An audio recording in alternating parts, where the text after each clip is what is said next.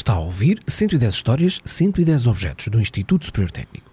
Mas neste momento não estamos no técnico. Estamos num gabinete da Faculdade de Ciências da Universidade de Lisboa. Vamos aqui dar um exemplo de uma conta, de uma multiplicação com esta máquina. Eh, como a máquina tinha acabado de fazer uns cálculos, a primeira coisa que vou fazer é limpar todos os registros. Portanto,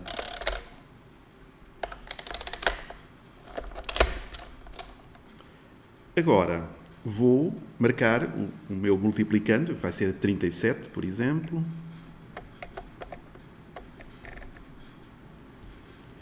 E, para multiplicar por 25, vou começar por uh, multiplicar por 5. Só que multiplicar por 5, isto é uma máquina que essencialmente o que faz é somar ou subtrair. E, portanto, eu vou ter que somar o 37 5 vezes. A vantagem é que eu posso fazê-lo dando à manivela 5 vezes.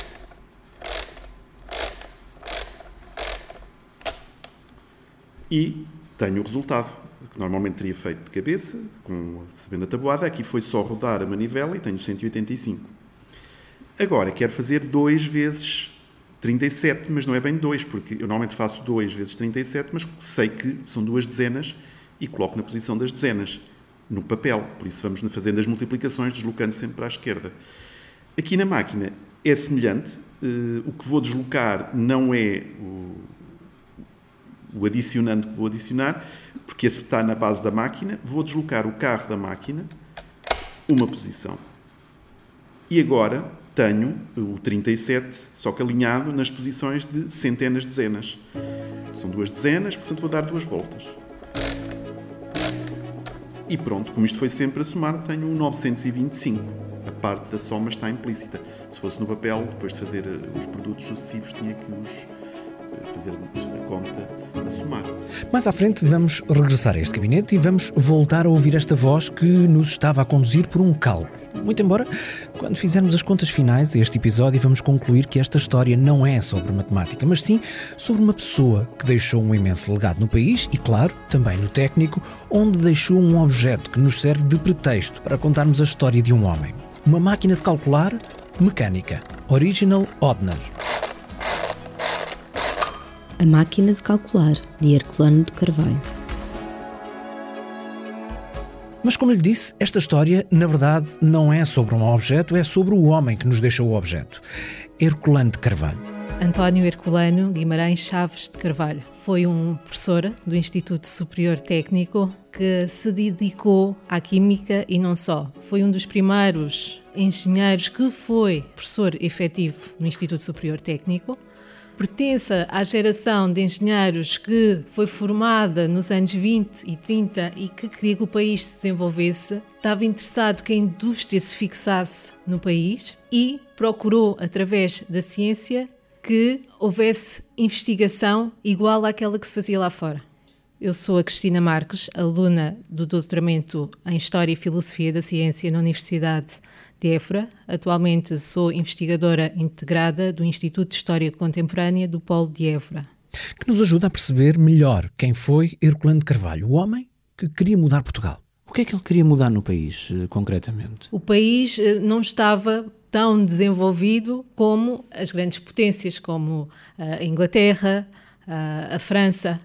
Então ele procurou criar essas condições aqui, em Portugal. Estávamos entre as décadas de 20 e 30 do século passado. O que é que havia em Portugal nessa altura? Não existia grande coisa quando ele acabou a, a, sua licenciatura, mas com a Segunda Guerra Mundial e com o despertar da energia nuclear, energia atómica, surge em Portugal uma possível área de investigação, porque Portugal era rico em urânio.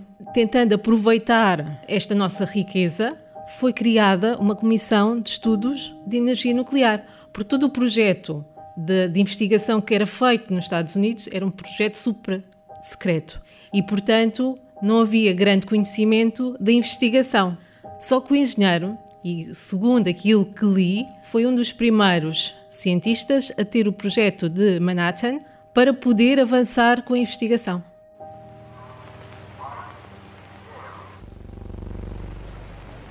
Investigação do Projeto Manhattan que depois veio resultar na produção da bomba atómica, decisiva na Segunda Guerra Mundial.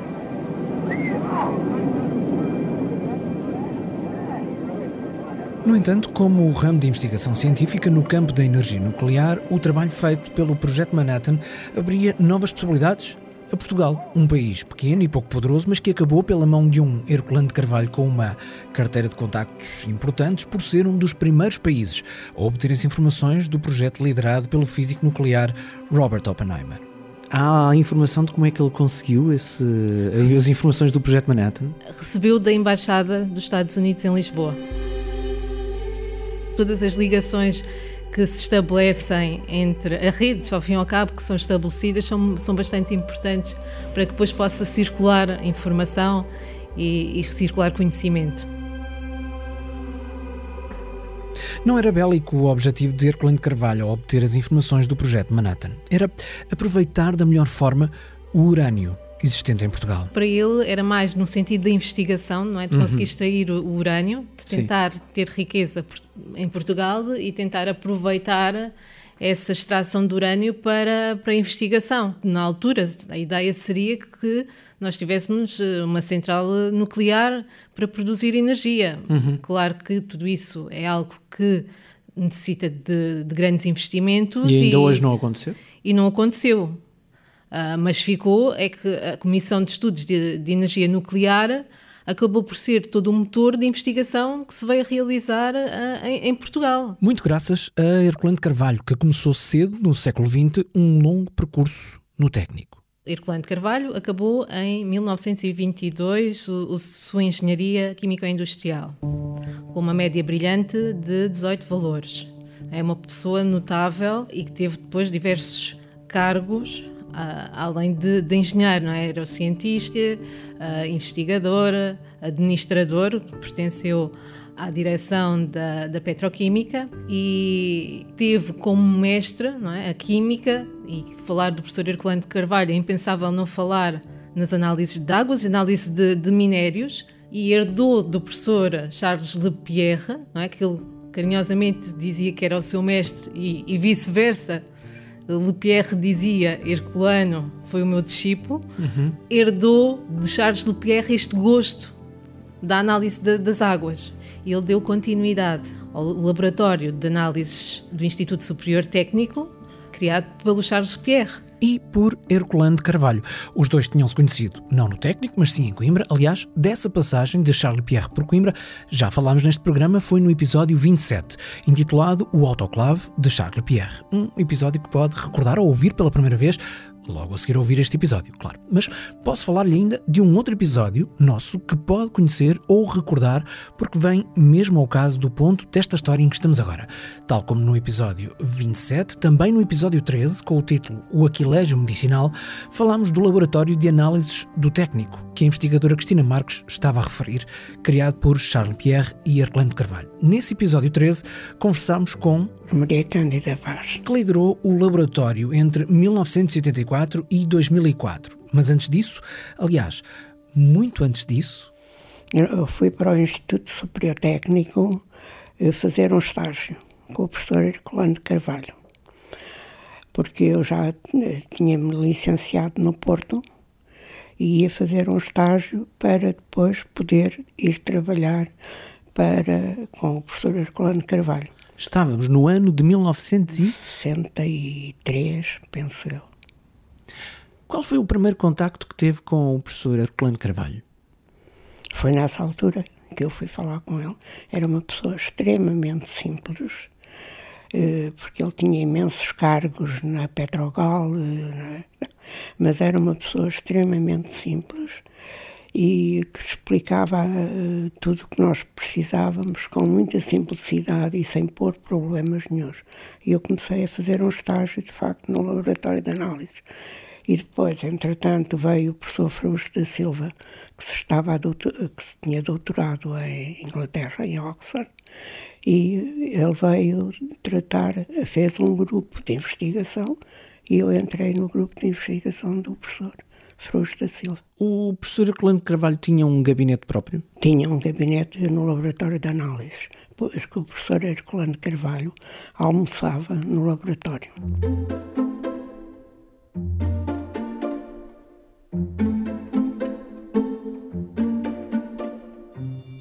O funcionário ia buscar uh, uma marmita, oh, eu penso que era o refeitório do técnico, e o professor Herculano almoçava sempre ali.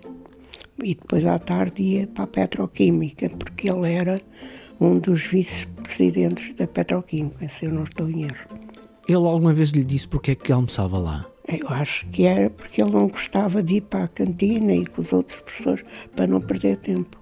E nessa altura falava com as pessoas que estavam uh, ao seu cargo? Sim. Tinha reuniões durante o almoço? Não, não tinha, não, não, não, de maneira nenhuma. Nem íamos para aquele lado. Não, mas... Ah, era uma hora sagrada? Sim, sim. Já sabíamos que ele estava a almoçar, portanto, delicadamente, não se ia lá. Passando a marmita, sabia-se. Exatamente. Ainda se lembra mais ou menos de como é que era esse gabinete? O que é que saltava à vista? Era uma secretária grande, cheia de papéis sempre, e tinha, eu acho que tinha outra secretária que era do chefe de laboratório. Havia parafernália, havia máquinas, havia instrumentos, como era? Esta máquina de calcular já existia. E estava lá? Sim, sim, sim, o professor Escolano utilizava. Assistiu a, esse, a essa utilização? Sim.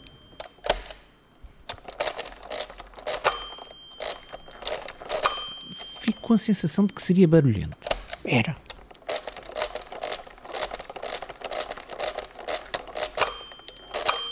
Porque a manivela de dar era barulhenta. O meu nome é Carlos Albuquerque e sou professor no Departamento de Matemática da Faculdade de Ciências da Universidade de Lisboa. De que máquina é que estamos a falar?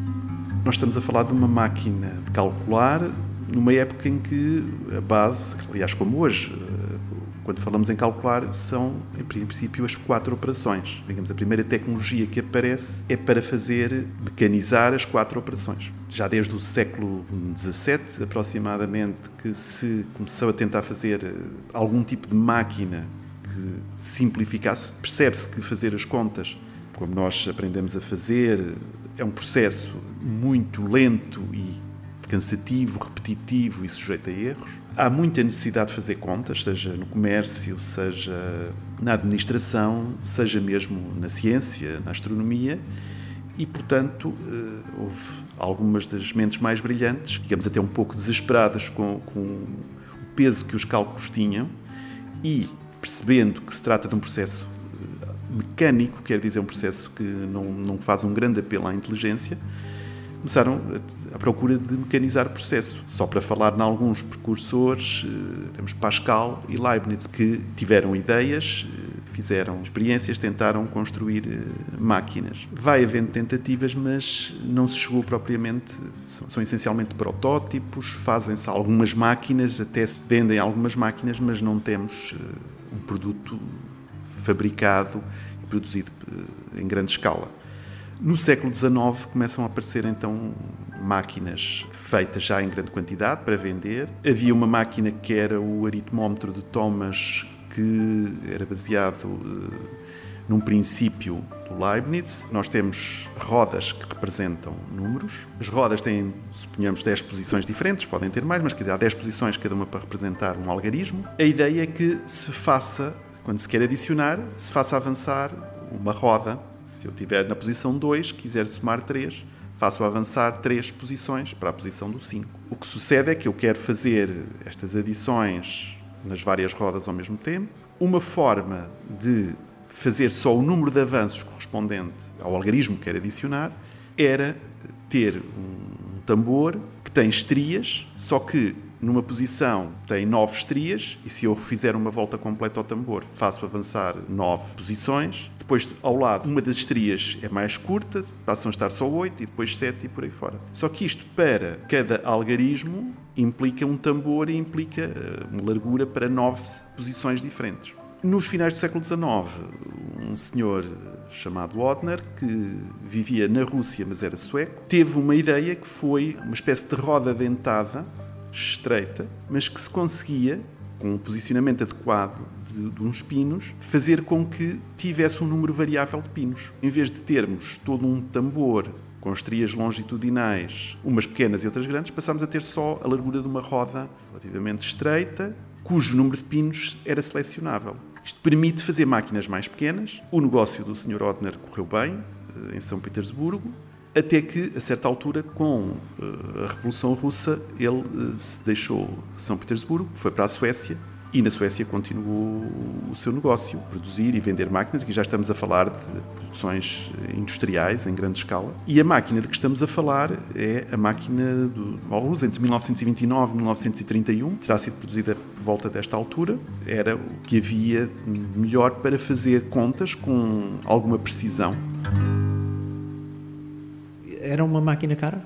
Eh, sim, eu não tenho indicações dos preços, tenho até apenas um, um, relato a título pessoal de uma pessoa que me dizia que nos anos 50 em Portugal, por exemplo, uma empresa de construção civil tinha uma máquina que era partilhada entre a engenharia e a contabilidade. Podemos perceber que não era o tipo de utensílio que se comprasse assim, acho, aos 5 ou 10 para um escritório eram máquinas tipicamente caras. Tem mais ou menos ideia de quando é que terão chegado este tipo de máquinas a Portugal? Eu não sei dizer, quer dizer, estas máquinas já se produziam desde o século XIX, uhum. portanto, digamos, a partir de 1900 poderiam chegar eh, máquinas destas a Portugal. Uhum. Há um relatório interessante do Gago Coutinho, na década de 10, se não me engano, esteve em São Tomé e Príncipe a fazer um levantamento geodésico. Teve que fazer cálculos. Ele tem um relatório muito detalhado, fala em 500 horas de trabalho, que ele distribuiu ao longo de meses.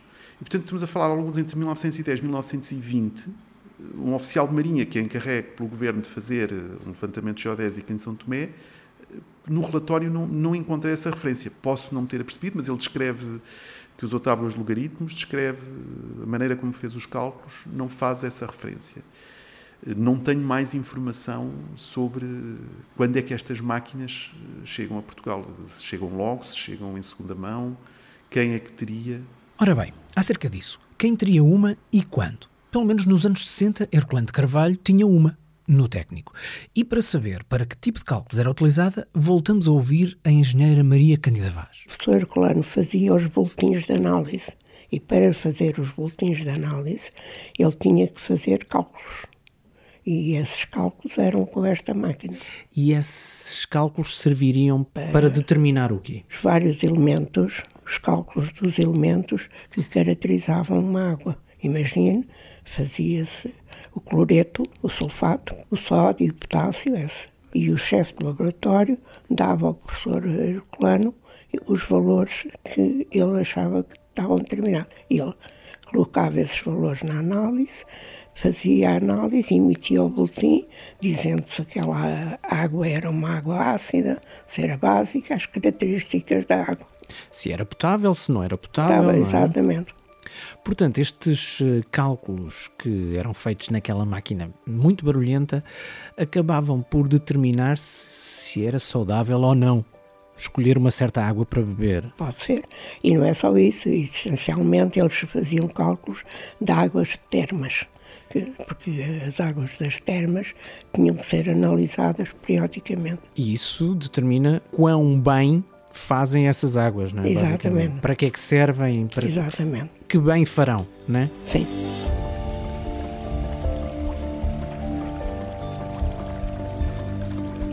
Aproveitamos este momento mais bucólico do programa para voltar a ouvir Cristina Marques, a investigadora, acerca de como era, por natureza, o protagonista deste episódio. O professor Herculano de Carvalho é descrito como sendo uma pessoa muito humilde, muito, muito simples, com grande humor, tinha outras paixões além da investigação. Ele gostava imenso de caçar.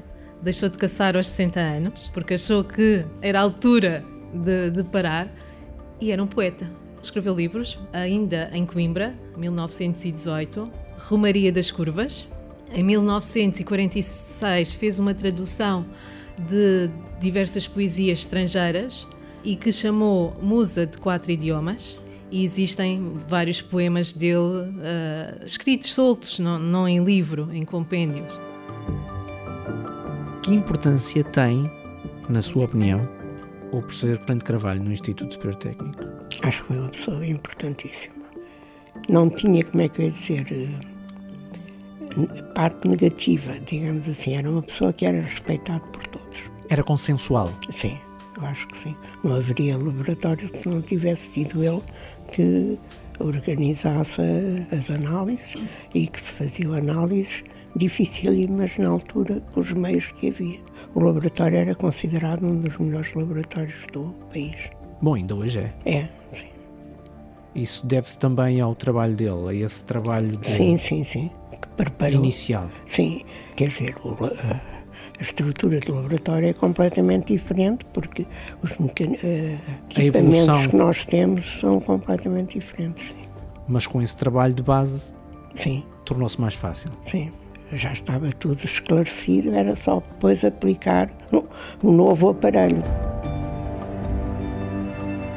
Herculano Carvalho viveu uma vida tão intensa, tão produtiva, com tantos momentos a destacar, com tantos cargos de relevo, enfim, com tantos factos históricos que, obviamente, muita coisa ficou por contar nesta história. Por isso, se o dizemos sempre, desta vez temos ainda mais razões para dizê-lo, não deixe de passar pelo site do programa em 110.tecnico.ulisboa.pt para poder ficar a conhecer melhor quem foi Herculano Carvalho com as ligações e os conteúdos extra que deixamos associados a este episódio. Vale mesmo muito a pena. E como sempre, deixamos também disponíveis as versões alargadas das conversas que tivemos para este episódio, neste caso, a engenheira Maria Candida Vaz, a investigadora Cristina Marques e o professor Carlos Albuquerque, com o nosso agradecimento pela ajuda que nos deram neste episódio. Há sempre motivos de sobra para ouvir estas versões alargadas das conversas que gravamos para contar estas histórias. Neste caso, saber mais sobre Herculano Carvalho era a razão principal, claro, mas também há momentos menos, digamos, relevantes por exemplo, para contar uma história, mas que são únicos e imperdíveis. A dada altura da conversa sobre a máquina de calcular mecânica, para além de se falar em encravamentos, como acontecia com as velhinhas máquinas de escrever, surgiu uma outra questão que nos ajuda a perceber como é muito diferente uma máquina de calcular mecânica destas. Muito diferente daquelas máquinas de calcular que conhecemos, as digitais de bolso, e ainda mais daquelas calculadoras que nós temos no nosso telefone. É um objeto com cerca de um palmo, um palmo e meio, e deve ser pesado. É, é bastante pesado. Eu não sei dizer o peso, mas a pessoa tem que estar concentrada e normalmente pega-se com concentração e com as duas mãos para não haver um acidente, porque facilmente se desequilibraria. Eh, por acaso não pesei. Mas são qualquer coisa entre 5 e 10 quilos, talvez. Força, força. Estou aqui a tentar ver. Sim, talvez mais 10 quilos, para perto. Mais para os 10 quilos do que para os 5, não sei se da posição. Momentos destes e, claro, muito mais informação dada pelos nossos convidados e sobre as histórias que contamos aqui, só mesmo em 110.tecnico.ulisboa.pt. Este é um programa do Instituto Superior Técnico, com produção 366 ideias. É feito por Joana Lobo Antunes, Pedro Garvão Pereira, Silvio Mendes e Filipa Soares, da área de comunicação, imagem e marketing no técnico. Pela 366 ideias, o apoio editorial foi da Rafael Aranha Mendes. E eu sou o Marco António. Realizo o programa e conto-lhe 110 histórias de 110 objetos do Instituto Superior Técnico.